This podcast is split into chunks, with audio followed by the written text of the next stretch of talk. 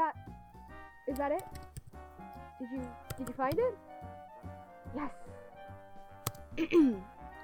Hello, listeners in the shelter. It's the ghost of Barbara Walker. In case you hadn't noticed. Okay, I'll stop with that voice. In case you hadn't noticed, we are no longer publishing weekly. And that is for two reasons. One, I have more actors that I'm working with, and I'm the only one who's doing all the cutting, and Audacity hates me, and it just makes everything take three times as long to do as it normally would.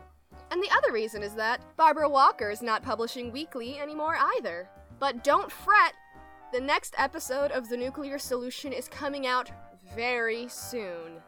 Keep your eyes peeled, keep your podcast apps open and updated, and be ready because Barbara Walker will be returning very shortly.